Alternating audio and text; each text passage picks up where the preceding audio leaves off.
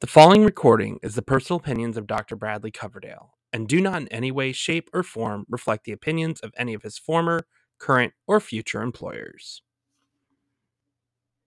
Hello, everyone, and welcome to episode three of Data Informed Campus Insights for Leaders and Those Who Support Them. I'm your host, Bradley Coverdale.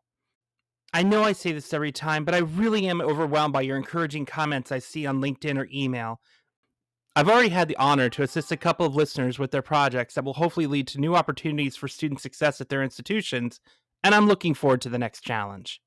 Speaking of challenges, we're still pushing for 50 listeners for this episode. So, as you find value in today's episode, please share this podcast with your friends and colleagues, and let's continue to build our community of higher education data leaders. Last time, we talked about the art of asking effective questions in data analytics, a crucial skill for supporting leaders in higher education. I introduced a framework for strategic questioning that helps clarify and focus our data analysis efforts, ensuring insights that are both actionable and impactful. We also shared a case story using the development of the PD Knowledge Repository, illustrating how precise questions can lead to meaningful data solutions and stronger leadership trust. If you missed it, you can catch up on that episode on Spotify. If you tuned in, I'd love to hear your feedback. You can drop a comment, get in touch with me on LinkedIn, or email me at bcdatainsights at gmail.com.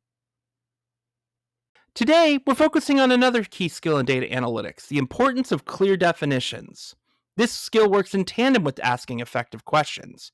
You really can't do one without the other. You may understand what your leaders are looking for you to investigate, but without clear definitions, you could produce a different interpretation of the results than they expected. So, why are clear definitions so important? Clear definitions take me back to my early days in assessment when I was teaching future leaders the importance of setting clear targets. I recall Rick Stiggins' quote that students need clear targets of what they're expected to learn to know whether or not they've achieved the goal. The same is true when conducting any analysis in higher education. This is why questions about background information are so important. They help us understand exactly what's being measured. How do I know what to measure unless it's being properly defined? It's hard to measure if a student is successful if there are different definitions across the departments. However, getting that clear definition can be easier said than done. Early in my career in higher education, there were a ton of new words that I had to understand. This was no different than any other field, I'm sure, but it was very interesting that different stakeholders sometimes had different meanings for specific words depending on the context. It took me several weeks to understand the difference between headcount and enrollment, so I'm not surprised when I come across a leader who does not understand when to use each term. Some leaders are concerned about the total number of courses that students enroll in, while others are more concerned about the total number of students that enrolled in at least one course that term. But who gets to decide how something is defined? Some would suggest a data governance group. This is a set of individuals from multiple departments that examine specific terms used throughout the institution. Their role is to compare the definitions that different areas have for these words and try to create consensus. Those definitions are approved by leadership and then published somewhere that all academic staff can reference and verify when doing their own work. Of course, the value of getting clear definitions analytics is only as good as the source they come from. Everyone can be in agreement on what's being measured and still end up with unclear results. This can be due to what's going on behind the scenes. Because we rely on data from a data warehouse, this information can come from PeopleSoft, D2L, Workday, Blue, and a variety of other sources used to track academic information or performance. Combine this with the fact that the warehouse has been used for over a decade and may have been created by staff that no, no longer working, and you have a recipe that could end in disaster. There ends up being variables that are not clearly defined, so when analysts use them for investigating, the results may not be accurate.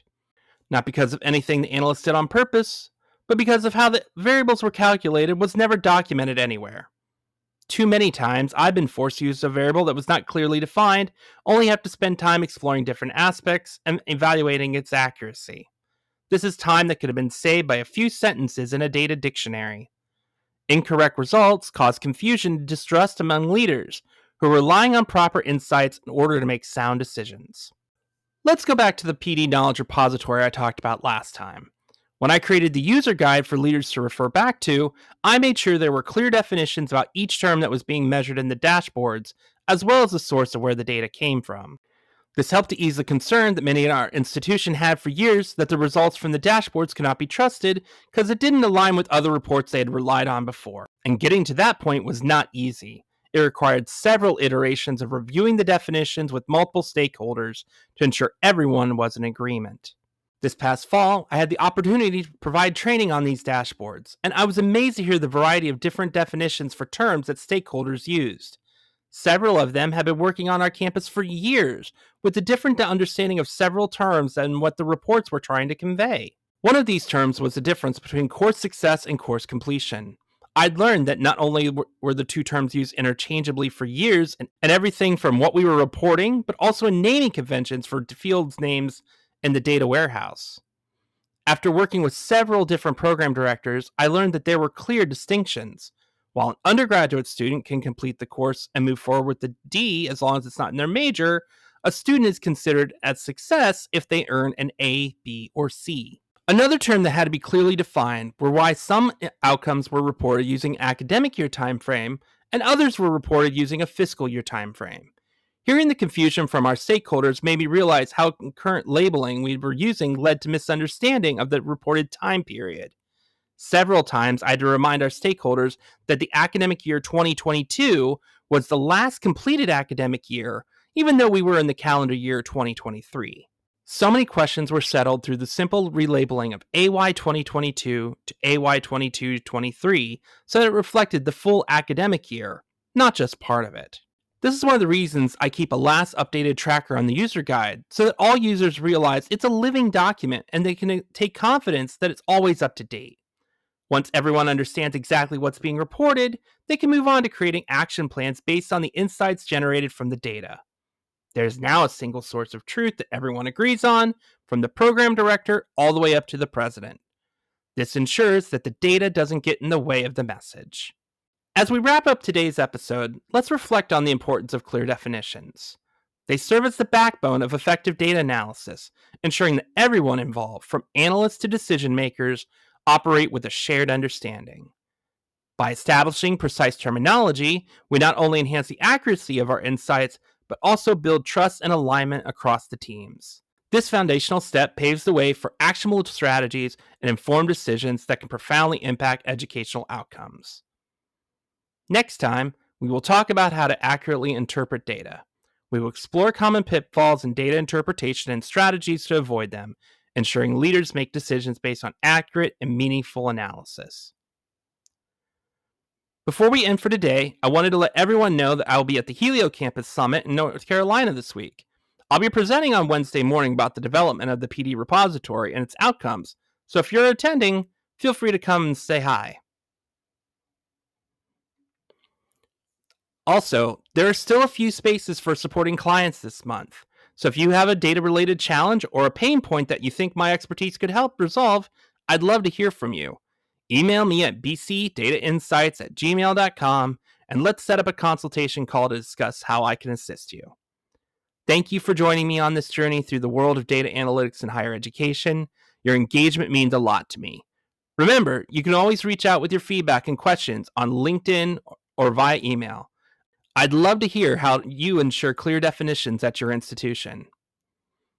And if you found value in today's episode, help us reach our goal of 50 listeners by sharing it with a friend or colleague.